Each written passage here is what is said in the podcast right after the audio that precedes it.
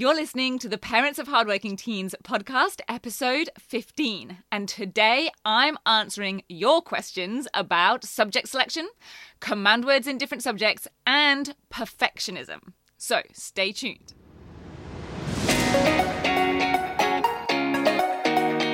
I'm Katie Jones, and with over fifteen years in education as an award-winning high school teacher, international external examiner, and as a study coach, I've helped thousands of students skyrocket their results and confidence. And this podcast is where I share all my insights, tactics, and tips with you, the parent, so you can help your hardworking teen get happy, smart, and successful in their study, and have you both enjoy the journey along the way. This is the Parents of Hardworking Teens podcast. Hi V I Ps, how are you doing? I am great because I am super excited to get into our first Q and A episode here on the podcast. If you haven't heard, I'm going to be dedicating three episodes over the next three months to answering your questions. Anything you want to ask me about, anything study related. It could be exams, or homework, or your teen and their specific strengths or weaknesses or goals, or anything about me and the training and coaching programs that I run for students here at Rock Solid Study. And my goodness, I have already had so many great questions that I think I'm going to need way more than three episodes. So what I'm going to do is also weave some of your questions into episodes that either I've already had in mind or that have now been sparked off in my brain from those questions. So if you have a question that you'd like to send in for me to answer on the podcast, then please email it in to support at rock solid study dot com and put in the subject line, podcast question. And then on the first Tuesday of each month here in September, and then in October and November as well, I will be dedicating an episode to answering your questions. So let's dive in. I have picked out three really great questions with quite a bit of variety for today. And as you can imagine, I've got a lot to say in my answers to them. So here goes. Our first question is from Jen, who asked, my son is choosing subjects for the H S C. Do you have any guidance about subject choices given the content levels or essay requirements of one versus another? Okay. I don't tend to give that much advice on subject selection other than what everybody says, which is choose the subjects that you enjoy and are good at. Now, of course, yes, you may also want to look at prerequisite subjects or other requirements for any future university or career choices that your teen is thinking that they'd like to do. But I also know that most students don't really either know what they want to be doing at this stage, or even for those that do, still do that knowing that they may very well change their mind on their future ideas. So don't necessarily revolve everything around it. And the reason I personally don't get into things like scaling and G P As is because although I do realize that for some school systems, these are important, there are people out there who are super clued into that stuff. And I'm really just going to leave that side of things to those people, the careers counsellors, um, the exam boards, while I stick to my power zone of helping students get those and make those as high as possible for them, no matter what subjects or what routes they take. Because the good news is that very often the things we enjoy are also the things that we are good at. And that also often, therefore, guides our ideas on what careers we might want to pursue. Because it's pretty rare to enjoy something that you're pretty terrible at. I will tell you that me and surfing is a very good example of this. Of course, as an Englander moving to Australia, you think that you have to learn how to surf in order to really have any kind of life. Now, I don't even particularly like swimming, so you'd have thought that that would have been enough for me to know that it was never really going to be my thing. But hey, after a couple of weeks of moving here, me and my not yet then husband, Alistair, were hiring out boards on weekends, getting a couple of lessons, and he was, of course, annoyingly much better at it than me.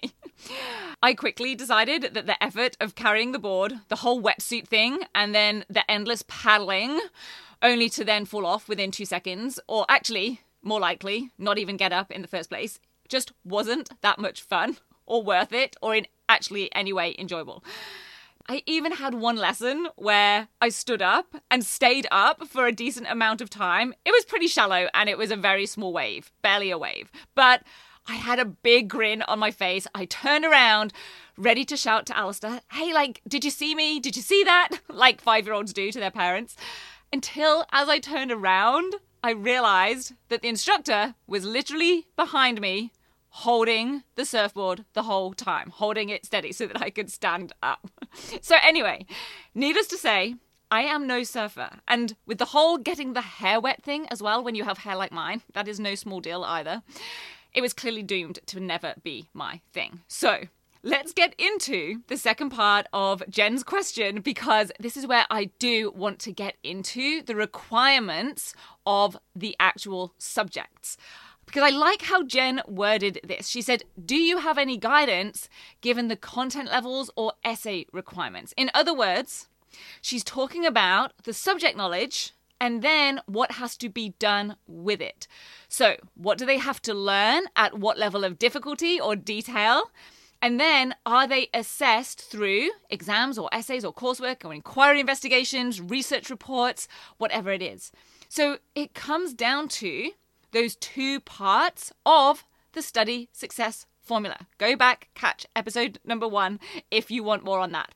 It's the knowledge, that is the syllabus content, and the application of that knowledge that is going to deem how successful your teen is in that subject that they choose. Now, the content is more down to personal preferences. Are they interested in history? Do they have more of a scientific or artistic mind?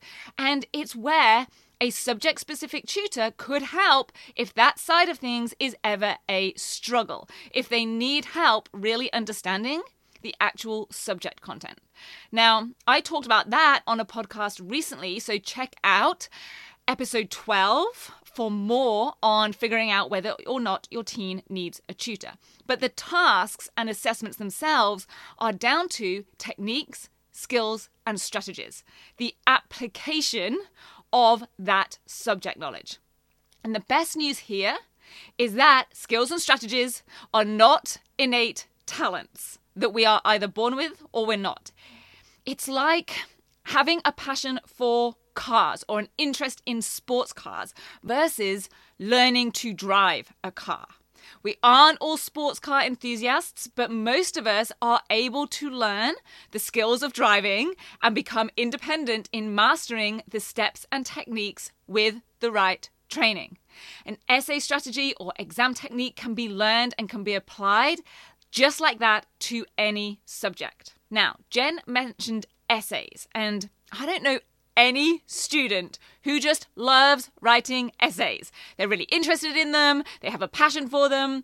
Now, yes, some students may feel more confident than others, and that's just because they are more skilled or proficient in the skills and steps involved. Steps like breaking down and understanding the essay title and what it really means and requires in their response. Like crafting a strong thesis statement, like brainstorming and then selecting the best points and evidence for a response to that question. Like structuring clear and succinct yet detailed paragraphs, or like writing conclusions that do more than just repeat what they've said in the intro or what's already been written. And like responding at the top level of demands in the mark scheme. All of these things are skills. They include steps, systems, techniques, strategies. And yes, to execute them well requires solid knowledge of the topic or the text being studied. But the essay, the actual writing of the essay, is all about how students apply that knowledge to the essay task. And therefore, these are skills that can be trained and honed and practiced. And if your teen could do with getting those skills into their tool belt, then if they are in years nine to twelve or ten to thirteen, depending on your school system, then of course get them into the ten-week grade transformation program. Because when students have them, this then takes away a lot of the overwhelm and stress or confusion because they have that how part, the application, how to put across or show their subject knowledge in the way that the assessment demands. Okay, next question. This is from a student, Kira, and she asked, are the command words always meaning or requiring the same thing in all different subjects?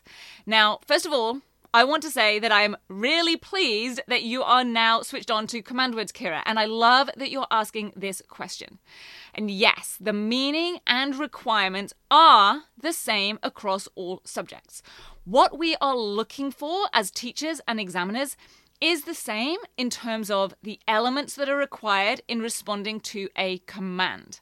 But what will vary is the subject content in your answer, that is what you're saying or writing about as you meet each of those requirements in relation to the topic. Now, probably the easiest way to explain that is with an example. And because when I'm coaching students, I always tell them to pick out the toughest or most awful looking examples for us to do together.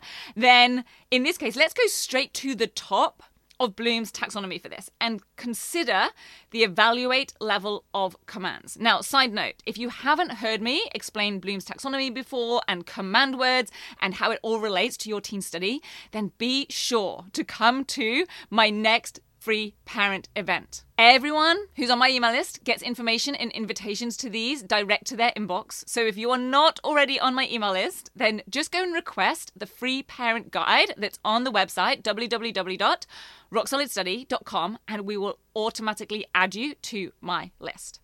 Now, on the topic of Bloom's taxonomy, there has been a debate over the years about the top end of that model, whether the evaluate or create level goes at the very top. They have been interchanged in different versions since, but when it comes to exams and essays and most type of formal assessments, the cognition of create is rarely used. And if you're kind of raising a bit of an eyebrow to that, then make sure that you are subscribed or following the podcast so you get all future episodes, because I'll be explaining why that is in an upcoming episode that I have got planned for you. But back to the now, here's how the high level skill and process of evaluating is the same in any subject. Evaluating is all about making a judgment. I'll say that again. Evaluation requires students to make a judgment. Not just talk about something, not discuss it, but make a judgment. So let's say that we have to evaluate in history. Now, it might be a question about whether a particular political leader was effective. It could be an essay question. It could be an inquiry task. In other words, it's asking to what extent they were an effective leader, or simply stated, were they a good leader or not? And to answer this, we have to find evidence for both sides, ways that they were, so things that they did that were successful, and ways that they weren't, things they did that weren't successful. That's the discussion part. And then from that evidence, we then make an overall judgment. Yes, they were, or no, they weren't, or they were somewhat successful. Now let's compare that to evaluating in a subject like design tech, something very different. Now you might have to evaluate a product here. In other words, you're judging how good or bad the product is, or how successful or unsuccessful it is. Now again, you're going to have to find all the ways that it is good. Maybe that's ways that it meets the design brief or meets the need of the user, and all of the ways that it doesn't. And from those, you'll make, yep, you've got it, a judgment. And finally, let's use an example for science. So quite a different subject, again, in terms of the content, but not the skill of evaluation. When you're evaluating an experiment, perhaps, you are judging how accurate your data collection was and how reliable the experiment methodology were and your conclusion is. You're identifying and explaining all the ways that it was accurate and reliable and the ways that it wasn't. And you are making a judgment. Can you see how the subjects and topics are very different, but the skill and the steps are exactly the same? And this is where the coaching side of things comes in for me and my students in Next Level Coaching. It's where we help students go beyond identifying the command words and knowing what they mean and what they require. That skill is essential, but students then need to apply these skills to their own real life tasks across all different subjects in every type of assessment and question. And this is where that practice, the real life action, the personal coaching, and the feedback comes in. Okay, third and final question for today is from Ron, who asks, what do you say to a teen who is a perfectionist? My daughter will spend hours and hours on writing notes that look like a work of art and often takes forever just to get started on an assignment, partly because she is worried that she'll do it wrong and partly because she really wants an A or A plus and would be disappointed with even an A minus. How can I help her be more efficient and get things done faster so she can have a better life balance without it sounding like I'm trying to bring her down? Excellent question, Ron, because there are quite a few angles to this. And from my experience, perfectionism shows up in a few ways. Sometimes it's an indicator of uncertainty or a lack of clarity. Because if there's something we're not really sure about, we tend to go over and over things, trying to figure it out, hoping that the more we go over those things, somehow we'll find some clarity, which sometimes we might and sometimes we don't. And it can also come from thinking that effort equals results. That the longer we spend on something, the more effort we put in, the more work we do, the more likely it is that we'll get the result or the mark or the grade that we want. But for anyone who has ever had their teen put in tons of effort only to get a disappointing result, we know that this isn't the case.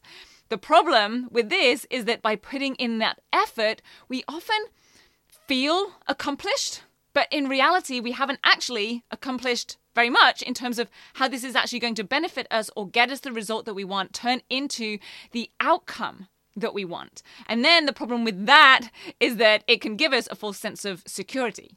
And none of us is immune to this. I remember these sorts of things in my own student days. For a couple of my coursework projects at G C S E, I took great pride in that my front covers were laminated. Back when it was not really accessible for the average person to use a laminator.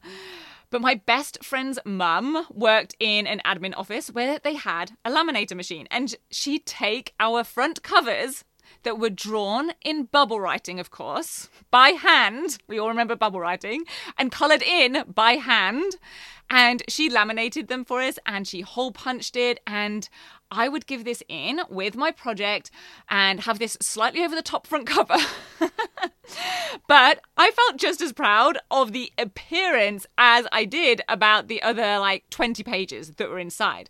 But the trouble was, there was no marking criteria that said, has an impressive front cover. In fact, I actually have no idea what the criteria would have said. Back then, we weren't given those, you know, pages full of criteria and rubrics to work with.